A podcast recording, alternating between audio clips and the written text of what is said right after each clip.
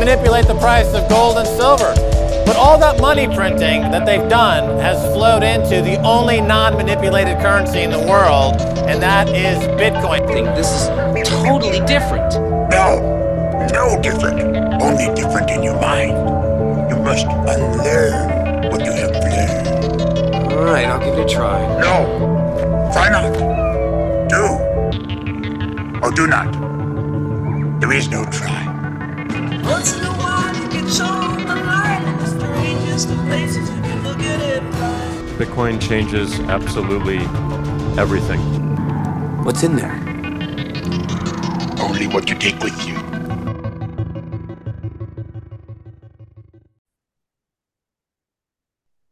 Hi, Francisco. Thanks for making the time. And yeah, welcome to the show. How about you give the audience a bit of a background about yourself? Yeah, for sure. Okay, so my name is Francesco, and uh, I have a YouTube channel and a podcast, both named Moneydelics. My background is to keep it short and talk mostly about uh, the Bitcoin part. Is that uh, a couple of years ago I get into crypto first, okay, and as most people that I'm actually uh, meeting here in El Salvador, uh, it's kind of a common trend to get burned with crypto, with the DeFi, with uh, uh, yielding coins and staking and all these things to then get to be into Bitcoin and understand why Bitcoin is important.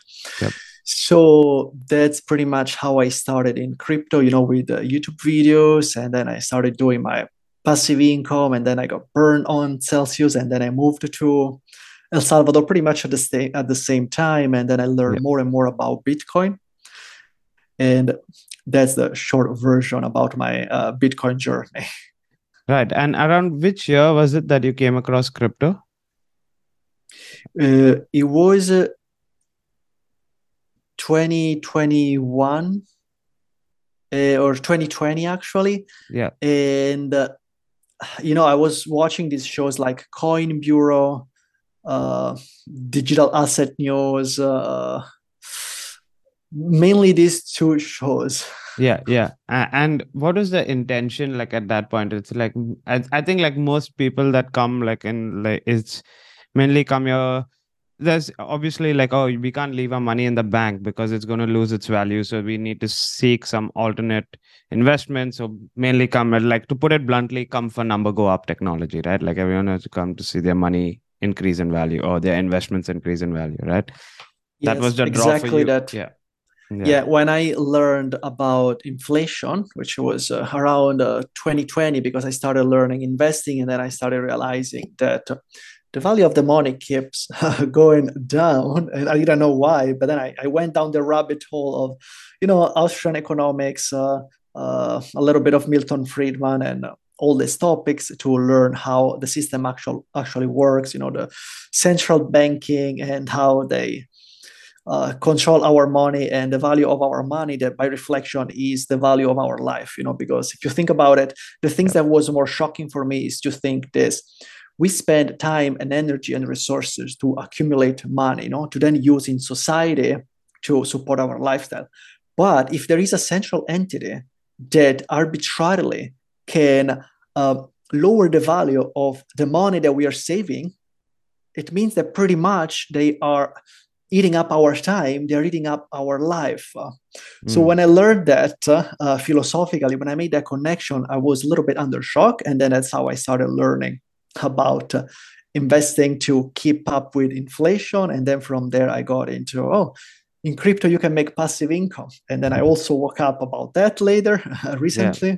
Yeah, I- but when you say like, how about you can elaborate on like how does the how does our energy or our savings get robbed, right? Like how how does that happen and like and why does that happen? And people don't seem to see that, right? Like people are so caught up with the next uh, sporting event or the new Netflix show, right? Like and they don't realize like what's happening to their savings and money. Yeah, this is actually a topic that is very emotional for me because I see my family and friends, you know, with their saving and scared about Bitcoin or even investing. If you don't want to get into Bitcoin right off the bat, I understand can be confusing, but it's it's sad to see friends and family that have their money, their savings, and they don't understand that leaving the money in the bank once, they're always at risk because they don't own their money. The banks own their money, and their bank accounts can be frozen for any uh, reason. And second, if that money is not working, is not growing value in an investment or in some sort of asset, then they're literally working more, becoming more skilled at their job, but they're earning less. Okay. And the connection that I make, the, the way that I try uh, to make people understand is that if you spend your life, if you spend the most important resource that you have, you know, or one of the most important, uh, your time, okay, Mm. learning a skill and then having a job and then using that job to be productive in society and at the same time being productive makes you uh, rewards you in society okay so you save the money but then there is a government or a central bank that because they can print more money they lower the value of all the other money that is in circulation. So the value of the currency keeps going down. So you still see in your bank account 1000 10000 $100000 or euros whatever you are but the purchasing power is going down. So you're not going to buy $100000 worth of goods and services in the society but next year you will buy 90000 even if the Mm. nominal value of the money is 100000 you're actually buying 90000 so you are putting your life energy and your time into creating your savings for yourself or for your family even if you have kids it makes me even more sad thinking about Yep. this you know but because the government needs to fix the problems that they create they print more money Mm. so what happened is that the people on top, once they print their money, they get them uh, before everybody else. And by the time that all this uh, new currency is created and trickles down to society, inflation starts kicking in. So the people at the top, they don't really suffer by inflation. First, Mm. because they got this money first. And second, because they keep printing their own money. So it doesn't matter to them if uh, things get more expensive. But then when it gets to us at the bottom, we see the results of these policies, which is that prices are crazy. And there is also this misconception that, oh, wages will go up, will Yeah. uh, match uh, or uh, uh, will grow uh, together with inflation. And then if you look at the history, that is actually not true. And that doesn't happen. Yep.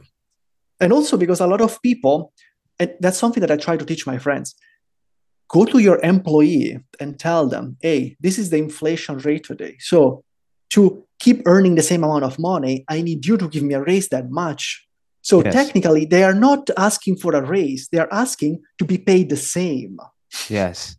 but of course it's not easy for people to go and ask for a raise even if in fact it's not actually a raise and so people suck it up you Mm. know and they figure out way to to work more work harder find two three jobs Yes. and then some people start gambling you know Yeah. they get into the crypto casino the nft casino and as long as the fed any central bank decide to keep printing Mm. the music is on and things uh, the value of things uh, magically keep going up Yeah. but when then the fed decided oh you know what party's over like Mhm. what is happening now we need to tighten our policies everything crashes and people are just wrecked Yes, 100%. Yeah, two things like uh one thing is uh firstly the inflation rates, the numbers, that's also giving by uh loving governments, right? So so we don't even know whether it's like the right number, right? Like so we don't even know whether if I okay, today if I go to my employee and I say I need to match, you need to match 7%. Even if they do match, we don't know if it is still the same, right? Like, exactly Th- that is a very good point so there is a website uh, shadowstats.com and Mhm. what they do they measure the inflation rate but they use the past uh, cpi metrics so what happened is that with Hmm. time the government uh, have been changing the the metrics to try to keep this number low as much as possible Yes. you know so if you take the, the the old way of the Fed and the government to measure the CPI, you see that is about two two and a half times higher than what actually is today. Wow. And that is Yeah. just manipulating the number, you know. Yes. Yes. For instance, in the United States, real estate and rentals are extremely expensive. Where I was in Florida, for instance, Mhm. and to measure the, the the increase or the inflation in the real estate, uh, they don't use the actual number of the market. They use something that I, I don't remember how it's called, but pretty much what they do, they go, someone with a piece of paper and a pen goes and knocks on doors and says, Hey, how much do you think you could rent your house for? And of course, people that own their houses and they have no idea about the rental market because maybe they're in their 40s, 50s, and they've been Yeah. owned this house for um, decades, they give a number that is always much lower than what is the actual uh, rental market. Mm. So these numbers are manipulated, and we are literally using archaic techniques uh, to measure these numbers. Now, do they do it because they don't have the technology to actually figure out what are the real prices of everything? I don't think so because everything is tracked online. We have Yes. data points about everything in society. So, of course, they do it because it's convenient for them. Mm. Yep. To just, yeah, 100%. And another thing that you touched upon was like people go out gambling, right? Like just in from my own experience, like uh recently, like I, I come across so many people that like, you know, they're not thinking about like they don't bother think, oh, the government is taking care of us and they'll manage, they'll keep up our wage rate and blah blah blah. And they see that they are not gonna like they they, they have this thing where like, oh, okay, what I was trying to get like in just recently, like I came across so many people that they think, okay, we'll just buy a lottery ticket and then maybe we'll be able to retire, right? Like, and like it's not just like one or two people that I came across, like multiple people. Oh, now there's a new 160 million. I'm just going to buy this lottery ticket and, and my life's going to be set, right? Like, and instead of that, like, yeah, Yeah, this is very sad. This is the fiat system that destroys the hope of people and that pushes people in doing things that are more and more risky to keep up with life. This is there is the book from uh, what's his name, Saifedean Ammous, Ammous, uh, the Bitcoin Standard, and Yep. He explains very clearly. He makes a very good case on how fake money, how central banking, how the, the fiat currency that can be manipulated is destroying people's lives. yes. So that's definitely a, a great read to understand uh, what happens. And psychologically, as you said, I mean, and to be honest, I was that person too. Ah, okay, let me buy this and let me buy that because it's gonna go to the moon. So I can take care of my family. I can keep up with inflation. I I can retire at some point and not Yep. be working Yeah. for 80 years. You know. Yeah. So I'm not judging these people. I get it's a journey. You know. Well, eventually we will all get the same answer because it's one answer and it's Bitcoin. Yep. But everybody is on his own journey. Yes, hundred percent. Uh, and I think Saifedean makes a case as well, right? Like historically, the population has converged onto one asset as money, right? Like Mhm. they'll- everyone will converge to one. Like there could be multiple uh things that are used as money, but like and especially now, like in a global system, like the world would converge on one asset, which would be money. And there could only be one like uh asset, I guess, as money but in saying all this like francisco what is your background? Like so where are you coming from? Like and how did you get into all of this? So what is your professional background if you can like highlight some of it? So yeah, um, in my life, I've always been a little bit of a, a rebel, and I've always been not happy with the status quo, and I I've always been like confused about what to do. So I've I've done many jobs. I've tried different things from dog trainer to photographer, from uh, photo editor to real estate agent. So what brought me to to uh, to crypto and to un- to understanding and studying all this was was Bitcoin. Before that, I had no idea about all this. I was like everybody else in society that has no clue about central banking, inflation, uh, Austrian economics, uh, and how everything is interconnected in politics and geo geopolitics. Bitcoin is that uh, the, the the rabbit hole that once you start digging and digging and studying more, it will kind of put everything together. You know, as uh, Max Keiser says, uh, you don't change Bitcoin, but Bitcoin changes you, and that's that that is true. That is right. Yes. And every day I'm learning, and I'm still learning things, and I get amazed every time. Oh wow, this makes so much sense. Wow, wow, why Bitcoin will help us or fix the problem. Mm. So yeah, I haven't really studied uh, economics before uh, Bitcoin for sure. Okay. Yeah.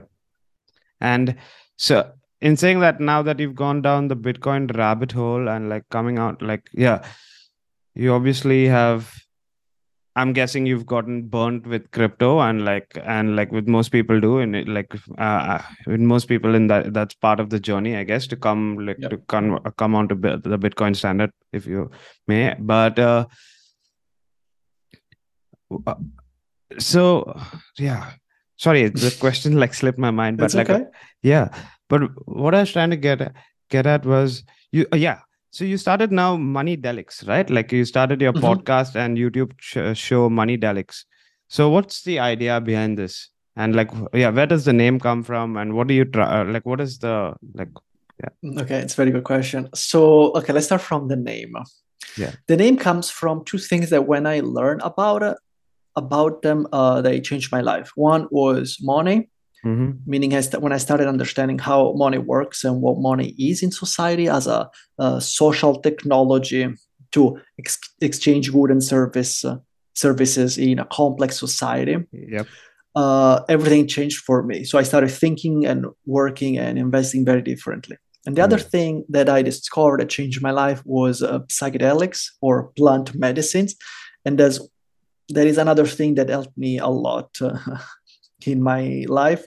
right And that came because uh, once I was watching an interview of Tim Ferriss, Mm. and he said that every billionaire, every ultra successful person that he interviewed, or like 99.9% of them, they all do uh, psychedelics uh, on a regular basis.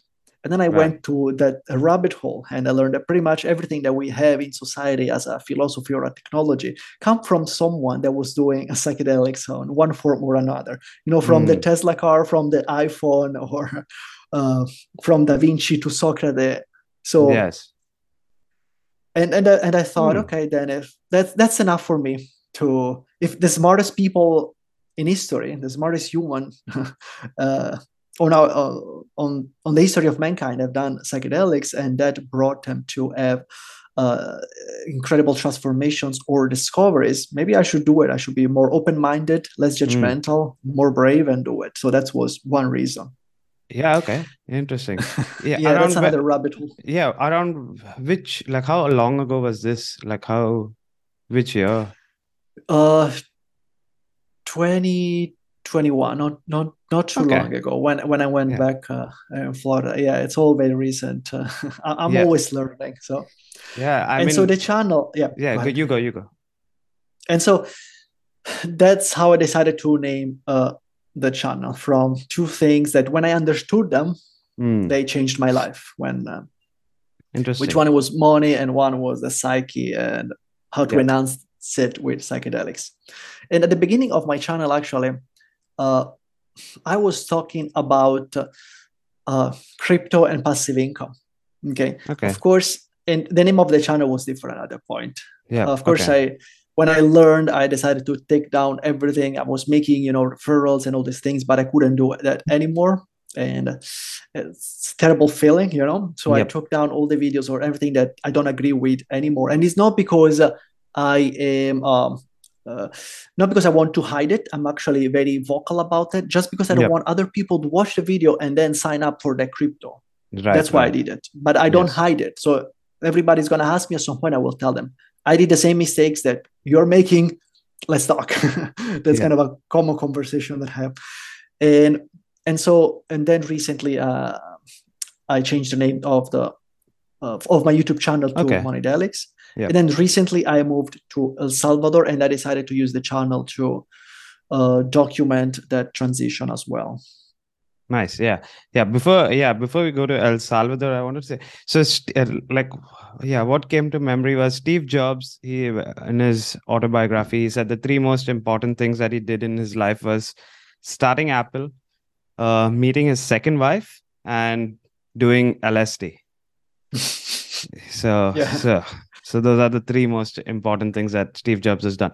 So when you speak about psychedelics, like uh, what psychedelics? I mean, you can choose not to answer this, but what psychedelics have you experimented with, or like think of experimenting with? And yeah, Yeah, we can talk about that. So I have only done uh, psilocybin, Yep. which is mushrooms. yes, And recently in El Salvador, actually, I did an ayahuasca ayahuasca retreat, which lovely. I did it with the indigenous people, and they uh, they keep it very traditional, and they don't like it to they don't like to call them psychedelics. That's, that's Yes. plant medicine for them. So I don't mean it disrespectfully. It's just to make people understand what it is. Yeah, for So- sure. Sorry. Yeah. go. Yeah, no, no, that that's uh, that's uh, my experience, which has been limited, but uh, I can tell you that it has changed my life. And just to give a a very uh, specific thing that happened to me, I have been suffering from headache for all my life, and headaches that I would bang my door to to the wall because uh, my head was hurting so much. Right. And one day my wife tell me, why in this session don't you focus on your headaches and try to Hmm. fix that? Go with that intention. Yes. And incredibly, I did it. And my headaches, my migraine, my problem went away like 99%. Ah, Like- that's In the past, if I go to bed later than 9 p.m., I would wake up with my head in pain. If I didn't have my sleeping routine perfectly, uh, perfectly set, I would wake up in pain and my day would be gone. But now it's very different. So yeah, that's awesome. Yeah. yeah, it's, Yeah. It's, it's an incredible story. It's Yeah. it's still yeah. hard. So if someone else would have told me that story to me, I would have not believed it. Hmm. that is so incredible what happened to me. yeah And there's other a lot of other things that I was able to heal or improve about myself. yeah yeah But of course, a lot of people hear this and may think that is a magic bullet. No, there is a lot of work that needs to be done. There is a lot of intention that goes Yes. before and after. Because you can also do these uh, things recreationally, Hundred and it's percent. not this. It's not the same. It's fun. I'm not saying that it cannot be fun. I'm Yeah, sure yeah. it is. And, Yeah. and I have nothing against uh, people doing that. I'm Yep. I'm for freedom. It's your body. Everybody's on his own journey. We need to learn. But an interesting thing also that I learned recently, uh, I think was what I was watching a documentary. I think was Mark Pollan or was his Michael Pollan. Yes, Michael Pollan. that it it makes a good point where governments why do governments don't want you to to use these substance, substances because these substances not only they're perfectly safe Hmm. okay it's what they do is they open up your mind but they also open up your heart Right. so after you do this session you feel much more interconnected with nature or with other people Hmm. so if the government technique is to divide and conquer Yeah. if everybody brings his uh, consciousness to another level of being loving and patient and kind with and understanding with our brothers and sisters the government won't, won't be able to control us as much Yes. their uh, uh, psychological operations. Yeah. so eh, it is very interesting. Like people think oh the government uh, bans drugs because Protecting us. yes it's protecting us. It's bad for people. No No. maybe not. No no maybe there's more to that. Yeah yeah 100% and and and compared to like other drugs or narcotics like uh psilocybin is something that occurs naturally right? Like it's just a mushroom that's like yeah it comes naturally uh, lsd is something that is natural but it's less a synthetic version of it mostly but it's actually a, a fungus. Again it's another fungus that grows on the wheat crop. And yeah, i mean like i've when i've experimented it was more on the recreational side of it.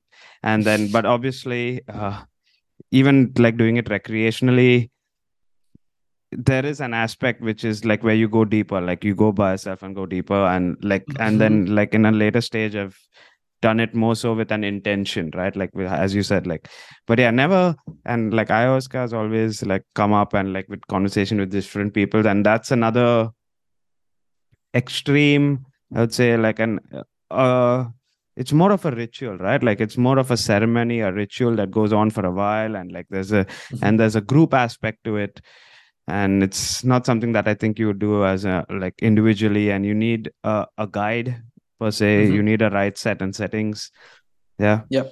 yeah very interesting. Yeah, that there's you know there's the right way and the wrong way to do anything. And Mm. then everybody will feel more comfortable doing something di- differently from somebody else. That's normal.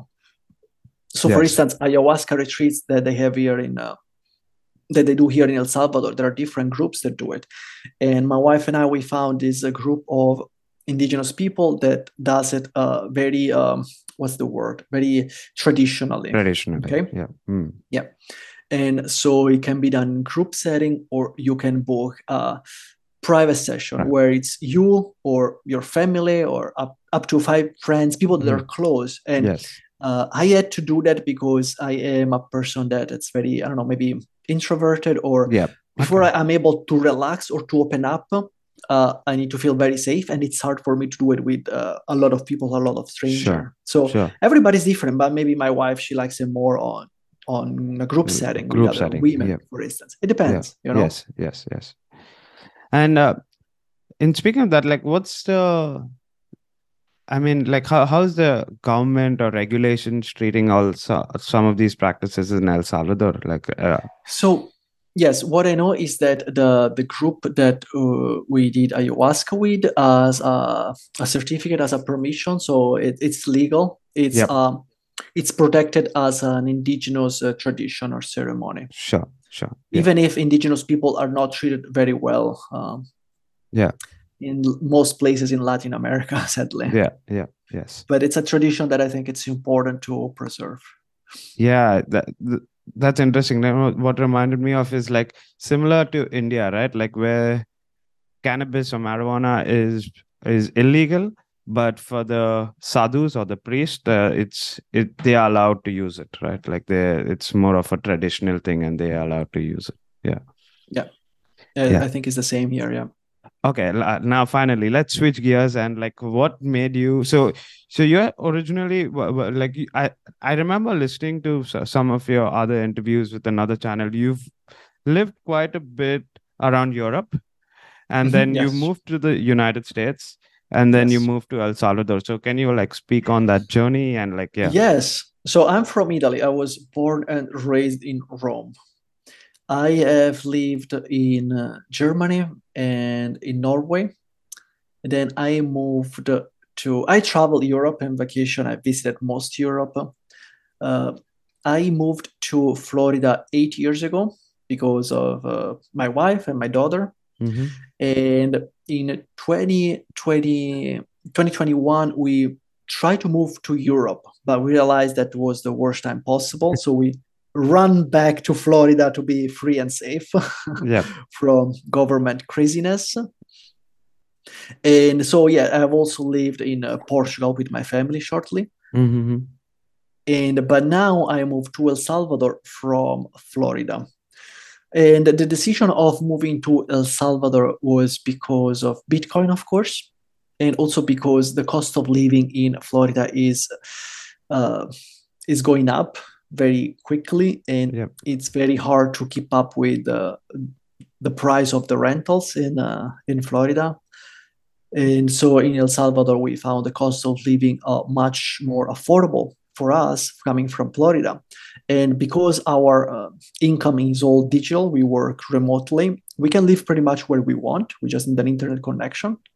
right And so this was two of the reasons why we moved to El Salvador. There are other reasons, like for instance, we didn't want to expose our kids too much to the uh, current uh, uh, cultural development in the United States. I don't know how much you follow what is going on in the schools or these crazy things. That luckily in Florida we were shielded as much as possible, Mhm. but we didn't want to take chances. And also in our the school that we were sending the kids to, uh, we heard uh, horror stories.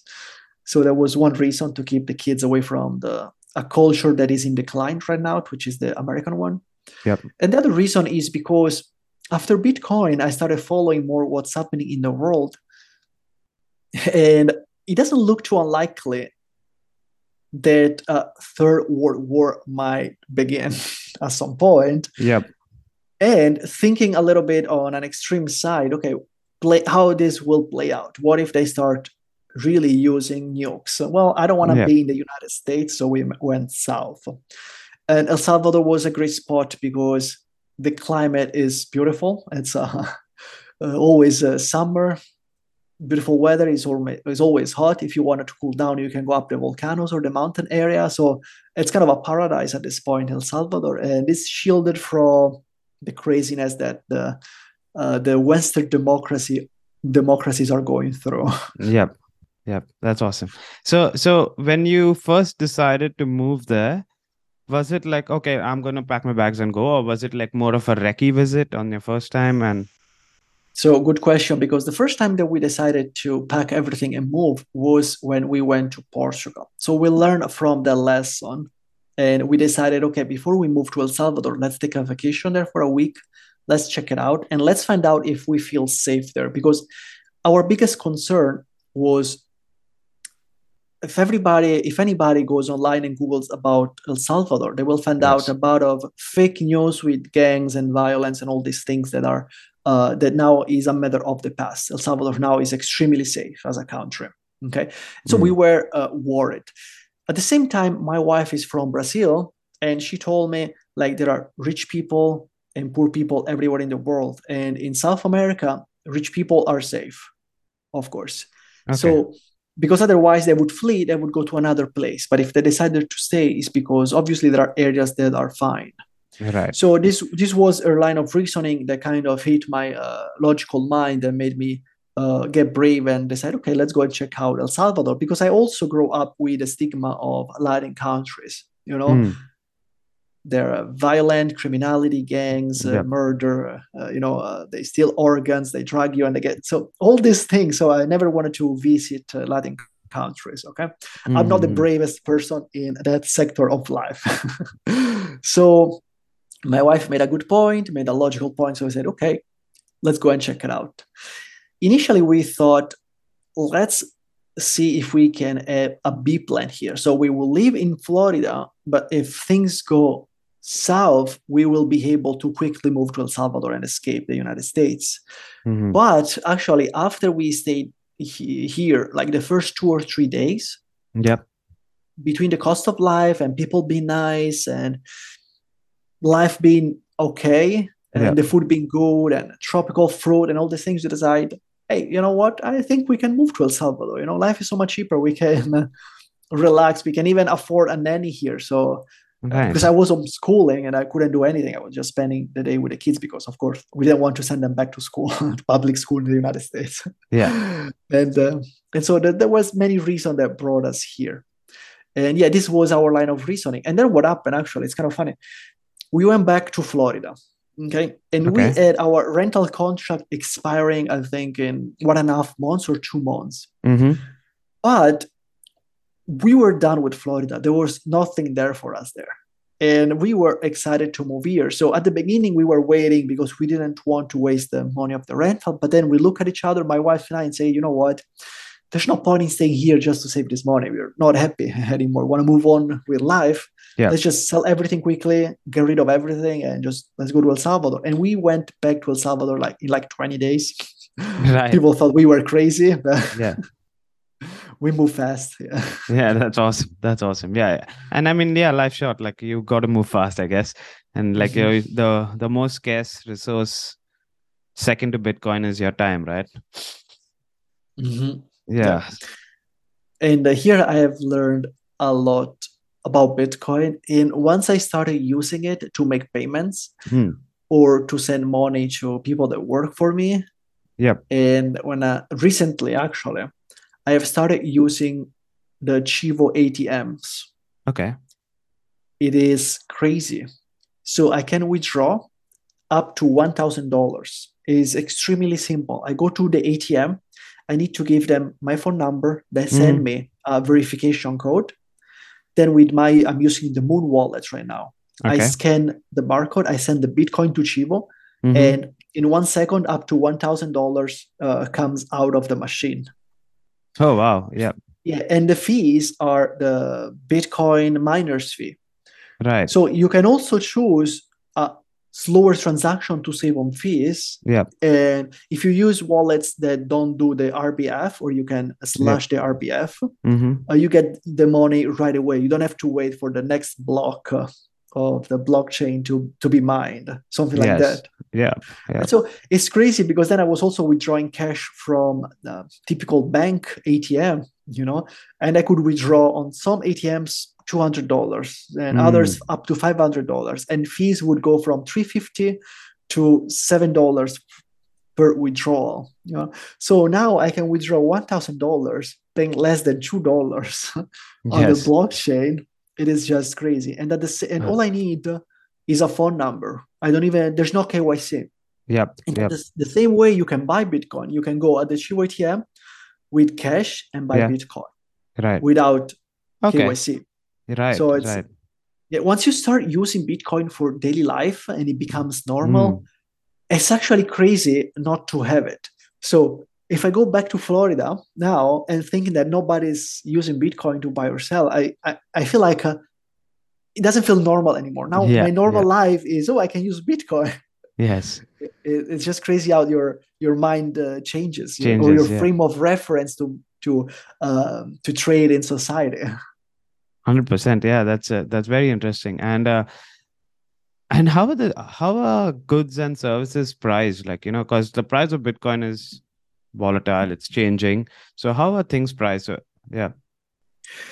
So on most wallets, Chivo, Strike, even the Moon wallet, you can select the, the value of Bitcoin in dollars. So you will exchange Sats, not the fraction of Bitcoin, Yep. but you select the amount in dollars. So the Okay. wallet does everything. Now, on Strike and Chivo, you can receive Bitcoin, but the wallet will turn them into dollars. Dollars. Right. So for people that have businesses here, Salvadorian, that they cannot take chances with the volatility, what they Mhm. do is most of the time they convert all of them or part of them right in dollars for the business. Yeah. And sometimes they keep the Bitcoin if they can save it. Right. But for me, for instance, when I get a payment for something, I get Bitcoin and I don't care. Yeah. so Yeah. Okay. it's Yeah. different. Yes, yes, yes.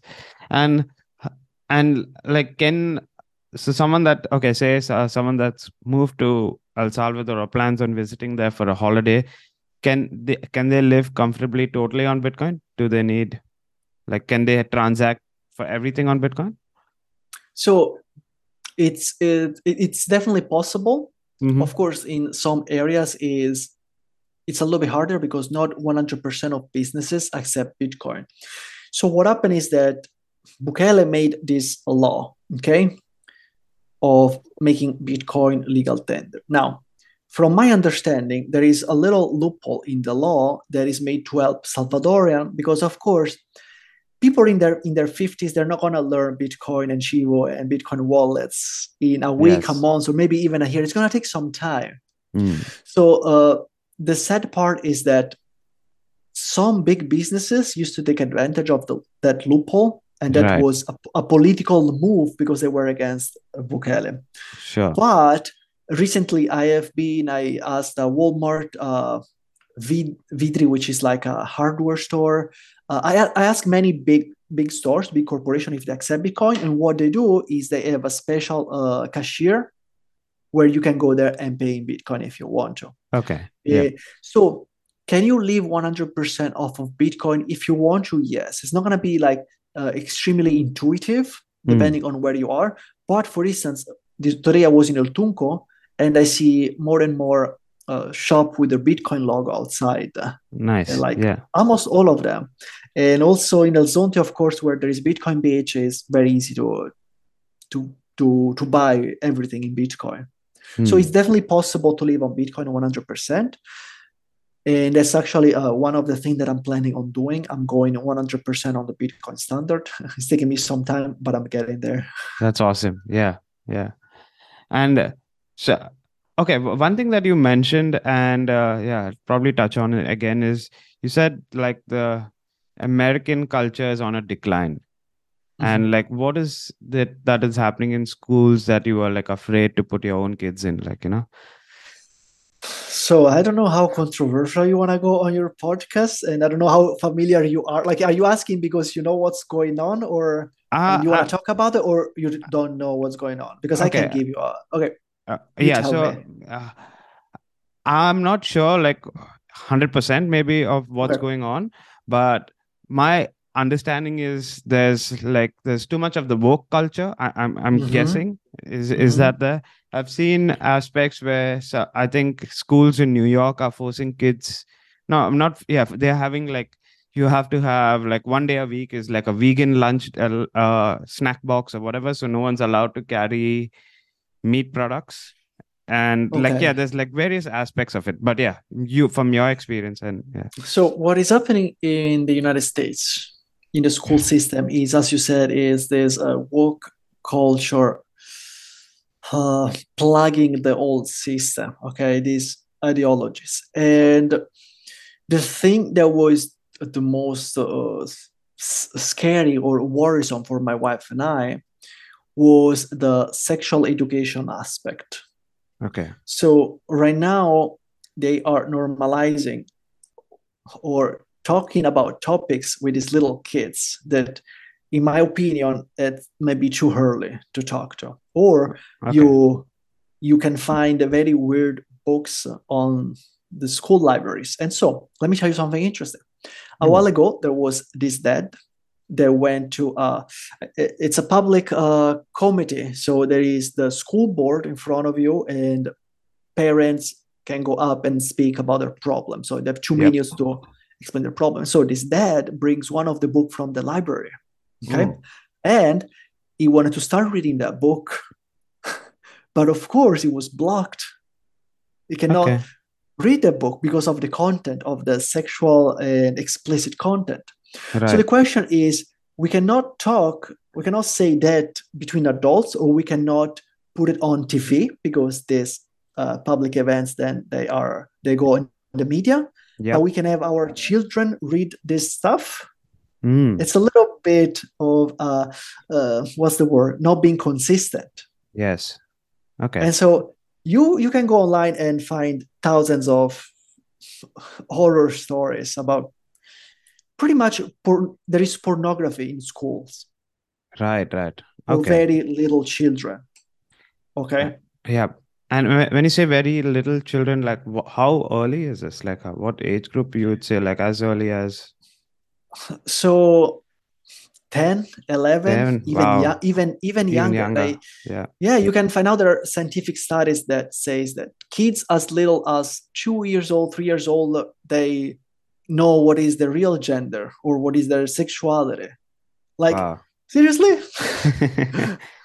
Yeah. i don't know about Yeah. that. I, yeah i try not to talk too much about that but yeah you know Sure. common sense has been lost in society Mm. and recently i have been learning uh, natural laws. I don't know if you ever heard of that topic.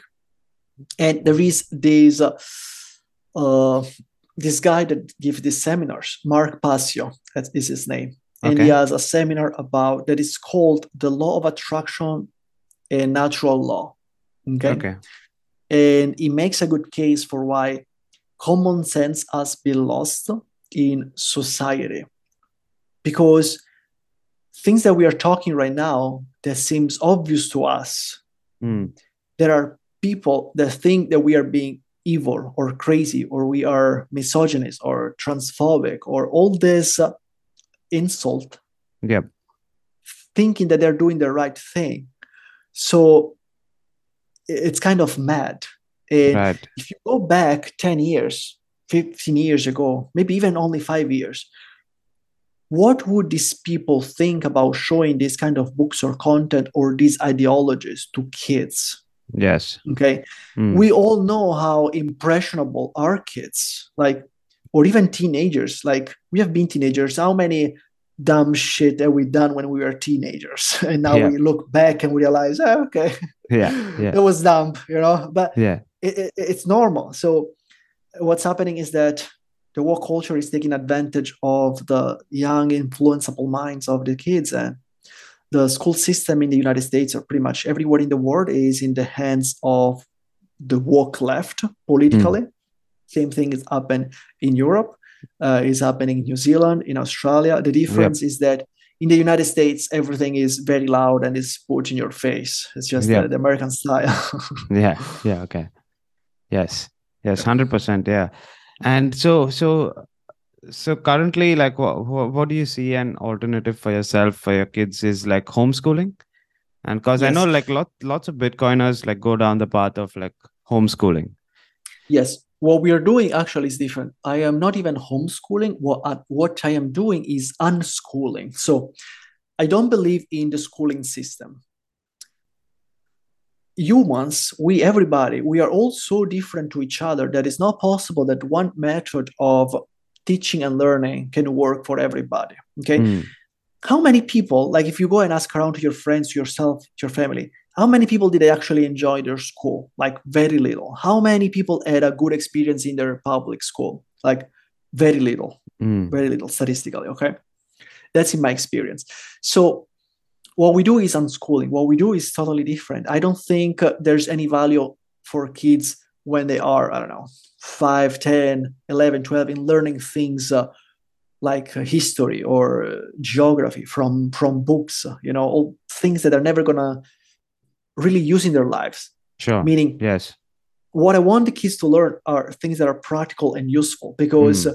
what i've noticed in my life is that i haven't really learned much in school but then when i got interested in these topics i learned it as an right. adult enjoying it in the right way so what I do is we let them free. We let them decide what they want to do, follow their instinct, follow their mm-hmm. spirit, follow w- what their body tells them.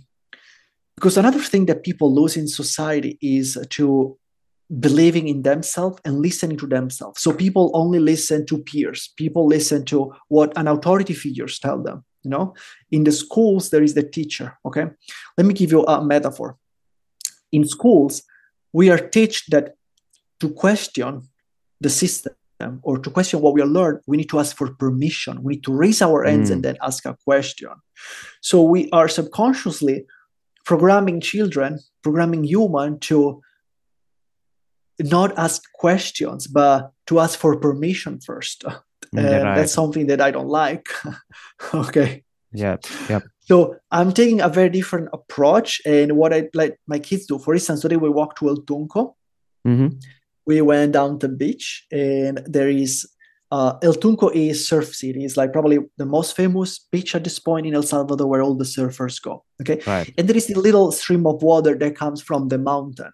Sure. And what happened is that you can cross the stream of water, but uh, all the that the uh, uh, when it rains here, everything comes down from the city, from the forest, comes down to the beach. And so uh, okay. uh, on, on next to this beach, there is all these sticks. And so my kids had an idea. They said, "Hey, let's build a bridge." So we say 20 minutes extra, even if we had to go back home, because my kids started playing, grabbing sticks and rocks and building a bridge over this little uh, stream yeah. of water. Okay, so instead of deciding randomly one day, oh, let's learn what is a bridge and now we make it and have them bored because they want to do something else. Their instinct, their intuition tell them, hey, there is a stream of water. Daddy has shoes, so he doesn't want to cross it and get wet. Let's build a bridge. Hmm. That's what they did. Okay. Nice. So yeah. that, that's how I'm teaching things to my kids. Or today, my daughter asked me, uh, "What happened to water when?" Oh my God, what was the question? It was super funny. So pretty much we told her when water evaporates, then it condensates and becomes yeah. clouds. And then yeah. she said, "Oh, let's make a cloud in the house." And then I said, "No, that's not how it works." but we'll, I'll show you what happened to water when it uh, it becomes uh, a gas. You know, so that's yeah. how I'm gonna teach her. And this comes from her wanting to teach, not from me forcing her on her the lesson. Yes. Yep. Yep. So I'm kind of reversing the education. It's, it's going to be mm. her learning and taking out information from the environment, from nature, from her parents. Yep. Then the society forcing on her information that at this point I consider either false or useless. Hundred I mean, percent. un- unless you become an engineer, when are you going to use equation in your life? Mm, you know? That, that's the point no? And it's not that it's not important to learn mathematics for other reasons. I i, think mathematics is beautiful and is incredibly interesting but Yep. who uses practically equation on the day-to-day lives like you pretty much need uh, subtraction addition multiplication and division to, to run your life. You know unless you do a specific uh, job right Mm, mm, yep, hundred percent. Yes, yeah. That's very interesting. Yeah, and like, I mean, it's getting homeschooling is like uh, getting quite popular with Bitcoiners, and not only Bitcoiners, but it's getting quite popular around the world as well. Like you know, like I was seeing, like there was a there's some army officers from India that are also like uh, I, I have noticed that they are homeschooling their own kids, and like through them, like other people are coming onto this uh coming onto the trend of like homeschooling and and it, c- can't see why right like you know we've been like historically like the people for the last 50 to 100 years they've all been put through the same educational Mhm. system for yeah and they Yeah. see like oh that's the normal way of how kids are supposed let to be let me give you yes l- let me give you Yeah. another way of seeing this another interesting uh, Sure. way of thinking that i have about this okay did leonardo da vinci went to school. Did michelangelo go to school? Did socrates go to school? Hmm. you know? So how come in the past we have all these great minds and artists and uh, philosophers that didn't go to school and reach that level of uh, uh, intellectualism okay? Yes and now there are 7 billion people on the planet. They all go to school and we don't have as many incredibly intelligent or uh, Hmm. uh, the what's the word uh, revolutionary people yeah. as we had for the past of the human history where there were 100,000 1 million 10 million people on the planet. Sure. Yeah you, you, know, you know you know what i'm trying to say? Yes like yes, the yes. ratio of great minds is not keeping up with the amount of population that we have on the planet. Hmm. And when you come to say like even in terms of like like uh say say steve jobs for example again i'll bring him up but he's a dropout like right like he had to drop out Mm-hmm. From the educational system so that he can build something like i think that goes for bill gates as well not a big fan of him but like he had to drop out Mhm. from the Yep. uh educational system and then he could build something else right like cause yeah there's like this structure that keeps you bo- like yeah it just doesn't take you anywhere. Like if you really want to you have to yeah i guess. Yeah if you and also i read the for instance let's talk about steve jobs because i read his biography and Hmm. he was he was a mess in school. Like yes. he was not made to stay in a classroom even einstein for Yeah. instance you know and people would tell them oh you're not going to do anything in your life. Hmm. yes. Right? So if i put my kids in a classroom they're either going to go crazy.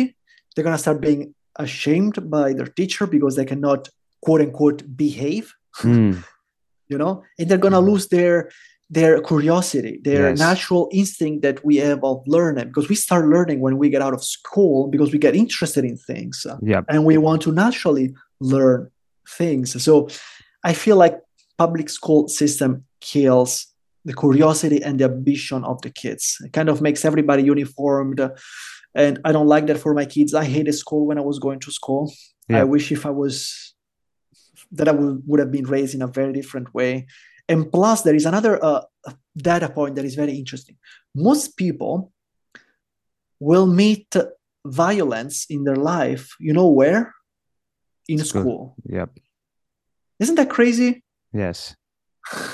Yes. if you think about once we get out of school you know unless you live of course in dangerous area in the world you're gonna be pretty much fine Mm.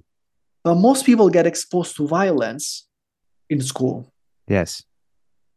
For sure. so now i'm not saying that all schools are bad and then Mm. teachers are bad that's not what i'm saying it's the system that is wrong like Yep.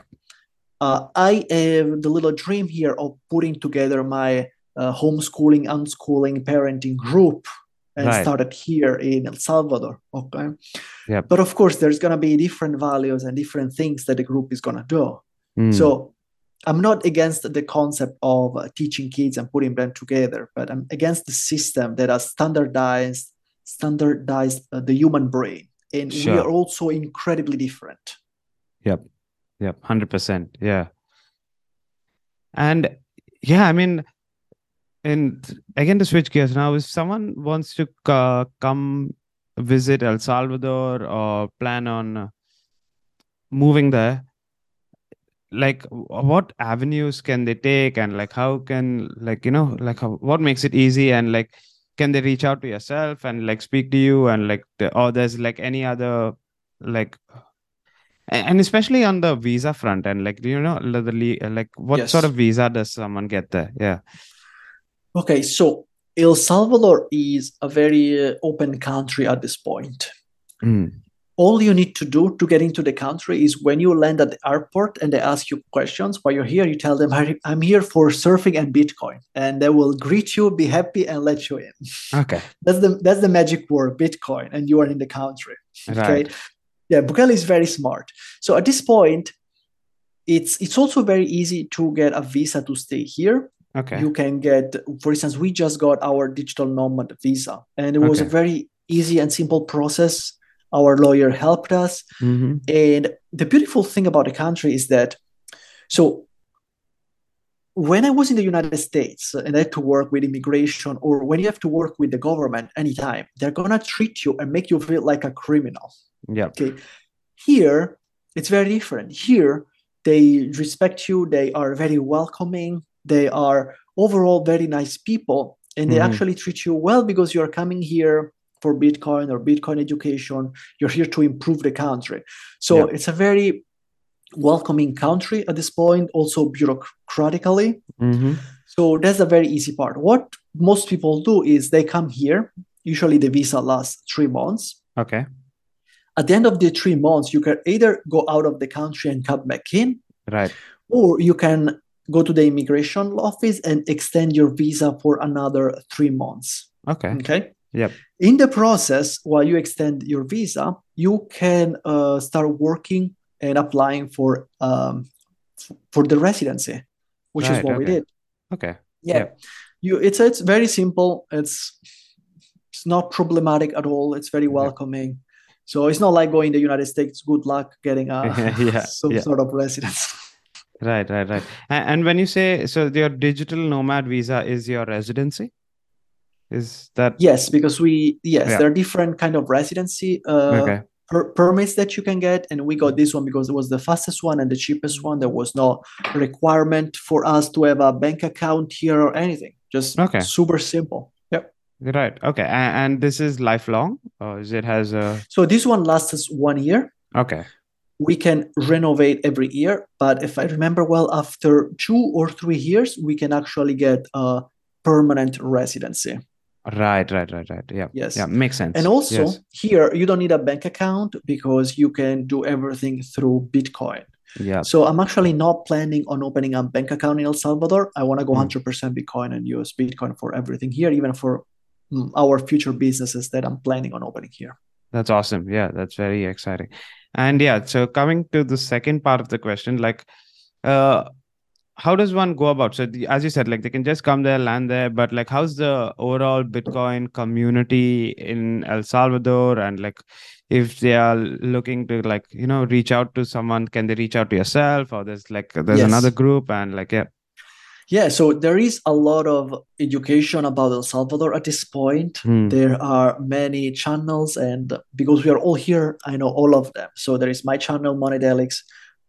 There is my wife channel, Juliana in El Salvador. There is Nick Okay. and James in El Salvador, which actually was one of the, they probably are the pioneers here. sorry, who's this? Nick and James in El Salvador. Nick and James in El Salvador. Yeah, okay, it's and they also have a great story They would make a great guest. Yeah, they just okay. escaped New Zealand. uh, in a week, they they pack and run away because New Zealand also is going crazy, as everybody knows. yeah, yeah. And there is also this couple, uh, Ryan and Jessica. Uh, their Right. YouTube channel name is Two People in Paradise. okay, They escaped Canada also. yeah, right. and also there's a my friend channel, David da Silva Rosa. It's his name. Mm-hmm. and it's also a very good channel. Uh, uh, to learn about El Salvador. So there is a ton of resources. Then Right. there is this website that is uh, escape to elsalvador.org with a lot of blog articles and posts to learn about El Salvador. And also, Jeremy, that runs the website, also can help people with residency or establish a business here, real estate, with everything. That's part of his services. Right. Now, the Bitcoin community, depending on where you are, it gets stronger. Mm. So the closer you are to the beach, to El Tunco and El Zonte, Mm. the stronger is the Bitcoin community. When you go into the city, it's of course it's less strong. There are Bitcoin businesses Mm-hmm. and there are a lot of shops that accept Bitcoin, but not as much as in El Zonte, of course, Bitcoin Beach and El Tunco. So the last week, actually, I interviewed uh, John from Mi Primer Bitcoin, my first Bitcoin. Okay. Okay. So what they do is it's actually my favorite project here in El Salvador. They do Bitcoin education for the people. okay. And I have learned in the interview that they are growing exponentially. They are 20x the students every year. Wow. So they, they plan next year to hit 20,000 students. And I think this trend will keep going this way. Mm. And I am of the belief that in three to five years top, probably not a 100% of people, but probably like most of the people here will know and use Bitcoin. Yes. And this is, and this is in my opinion, because not only Mi Primer Bitcoin is doing a great job and is growing exponentially, but it's also because with the time passing and Bitcoin, the name spreading, you know, Mm. even by word of mouth or people getting more time and more interested oh what is this bitcoin and starting to do their own research at some point will people get in touch with it and will want to learn about it Yeah. So i have no doubt that bitcoin will succeed in this country meaning that most of the country will use bitcoin or Hmm. know or understand what bitcoin is well because you can still go around and people are still uh, worried about. Bitcoin. It's, Yep. There's still a lot of stigma. You know, we know all the mainstream media propaganda Mhm. against uh, Bitcoin, Yep. and unfortunately, that has an effect. But I'm very optimistic for the country. When I when I show people how powerful is Bitcoin or how I can send them money from my phone to their phone, and we don't have to wait for their banks to release the funds Mhm. people really enjoying that part because you need to know that in El Salvador they had a big problem with uh, money laundering. Right. Yes. So whenever you send money to a bank, the bank is gonna start asking you a lot of questions, Mm. and it's gonna uh, require you a lot of papers. Right. yeah. So Right. Bitcoin fixes this. Yes. But the problem is that we also need to be realistic and understand that a lot of people, especially people that are in their 60s or 70s or farmers, people that lives more simply, they Mm. are not technologically prone enough to learn Bitcoin quickly.